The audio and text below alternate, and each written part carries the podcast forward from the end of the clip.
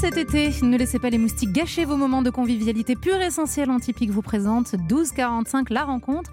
À l'occasion des 70 ans du magazine, une personnalité se plonge dans les archives de Paris Match et se confie à Philippe Legrand sur Europe 1.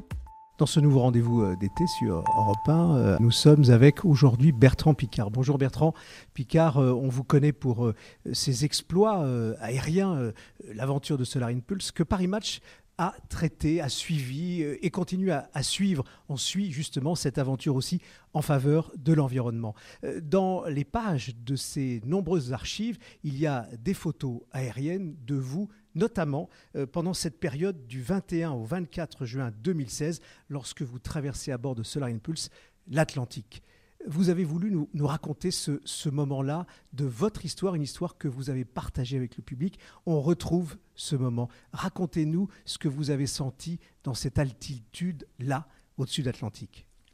C'était pour moi une rencontre entre le futur et le passé.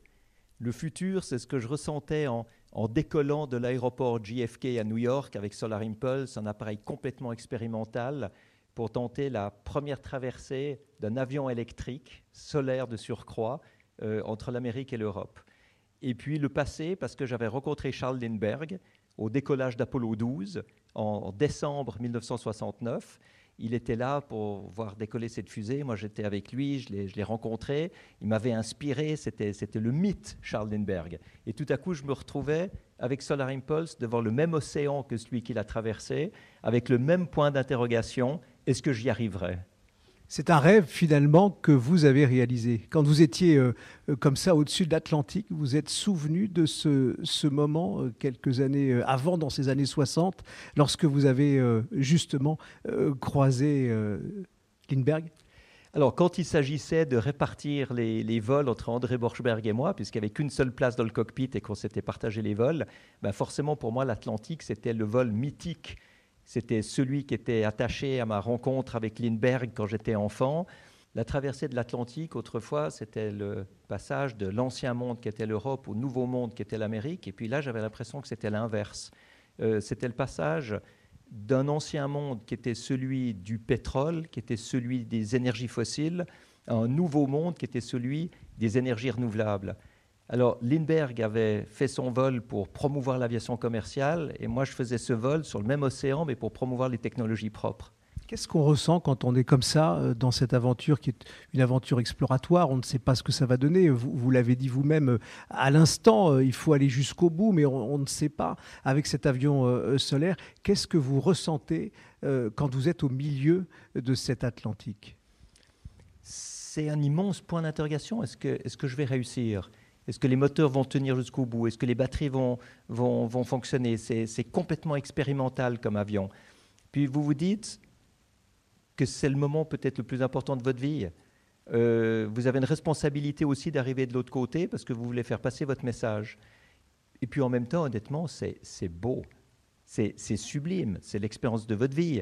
Euh, je me rappelle à un moment donné, à des après-midi, j'étais sur l'océan en me disant je vais même pas me reposer, je veux garder les yeux ouverts et je veux graver en moi tout ce que je vois, tout ce que je ressens, toute cette expérience pour ne jamais l'oublier parce que on croit que trois jours et trois nuits de vol, c'est long. Mais c'est pas long, c'est beaucoup trop court par rapport à la beauté du paysage. Je me suis dit, pourvu que j'arrive à me rappeler de chaque instant. Mais c'est assez solitaire, vous êtes euh, seul au-dessus, euh, finalement, en quelque sorte, de nulle part. Alors, j'ai fait beaucoup d'aventures à deux. Euh, avec Breitling Orbiter, avec euh, la traversée de l'Atlantique en ballon, euh, avant le tour du monde en ballon. Et puis j'étais finalement content de faire aussi une aventure tout seul, parce que c'est tellement introspectif. Vous, vous allez puiser en vous tellement de ressources pour vous sentir plus performant, plus, plus confiant, plus, plus, présent. C'est vraiment un exercice de presque de, de méditation active. C'est presque une expérience spirituelle parce que c'est un moment de grâce. C'est un moment de votre vie où vous êtes totalement présent à vous-même et à ce qui arrive.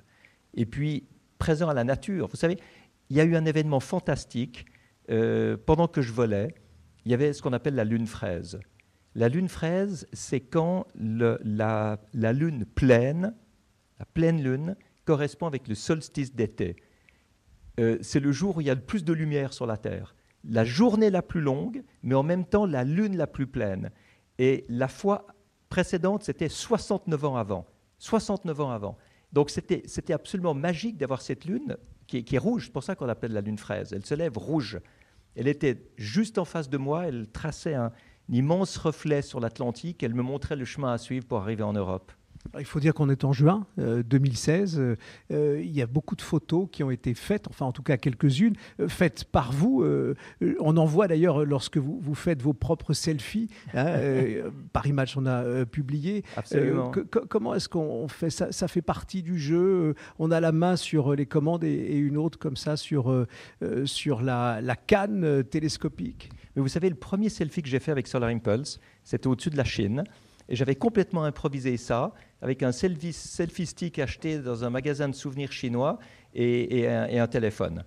Et ça avait fait un succès fantastique, cette photo, mais en même temps, je m'étais fait engueuler par toute l'équipe technique qui m'a dit on ne sort pas un selfie stick par la fenêtre d'un avion, euh, tu aurais pu tuer quelqu'un au sol, tu aurais pu casser l'hélice, enfin des tas d'arguments complètement faux, mais ça leur avait fait très peur que je sorte de la procédure officielle. Ce qui fait que pour le vol sur l'Atlantique, j'avais annoncé à l'avance que j'emporterais avec moi un monopode, parce que j'ai vu que monopode, c'était le nom français de selfie stick. Mais les autorités aéronautiques, ne sachant pas ce que c'est qu'un monopode, avaient permis que je le prenne. Et donc, j'avais fait mes selfies mais j'avais fait mes selfies comme ça avec mon monopode, euh, complètement légalement. Personne ne pouvait m'empêcher de les faire. Donc, j'avais bien ri. Qu'est-ce qui reste de cette traversée aujourd'hui Des images, des photos, des souvenirs euh, On vous entend les, raconter, en tout cas donner vos, impressions. Euh, en, 2019, lorsque vous replongez dans ces archives-là, euh, ce, reportage au-dessus de l'Atlantique à bord de Solar Impulse dans ce mois de juin 2016, qu'est-ce que vous, vous voyez? Un lien avec 2019 peut-être? Il reste le message de Solar Impulse, que les technologies propres et les énergies renouvelables permettent de faire des choses a priori impossibles.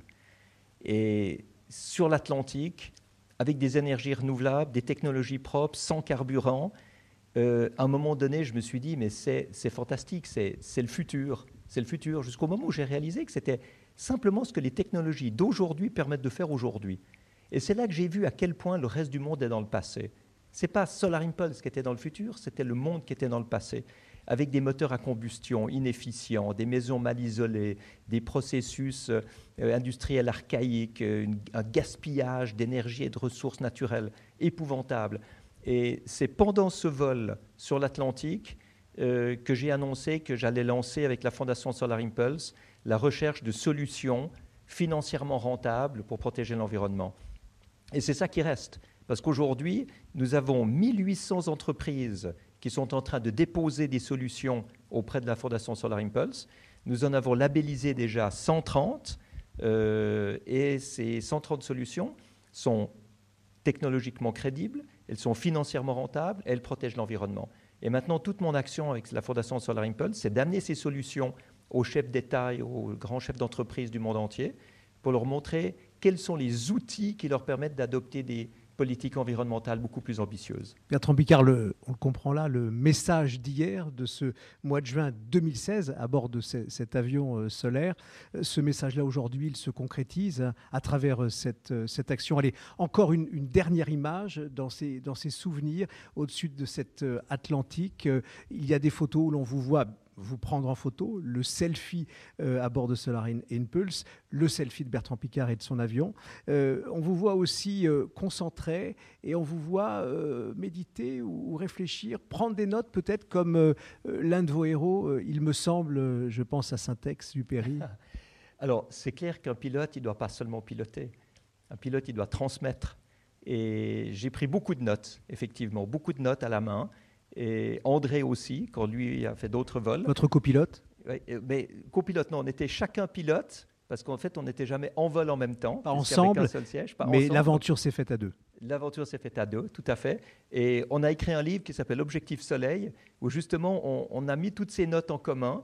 Et, et, on veut montrer à quel point nos différences nous ont fait vivre les choses de façon parfois diamétralement opposée, avec un même espoir et rêve de réussite, mais avec des manières de voir les choses complètement différentes. Parfois, on était en opposition flagrante, parfois, on était en contradiction, mais c'est ça qui a forgé notre amitié, et c'est ça qui montre aussi que l'aventure, c'est pas seulement ce qu'on voit dans les médias, L'aventure, c'est tout ce qui est derrière, c'est tout le côté humain, c'est tous les, toutes les préparations, mais tous les doutes, toutes les difficultés, tout ce qu'il a fallu faire pour se motiver de, continuer dans une entreprise que tout le monde croyait être impossible. Merci Bertrand Picard pour ce souvenir en plein été. À bientôt.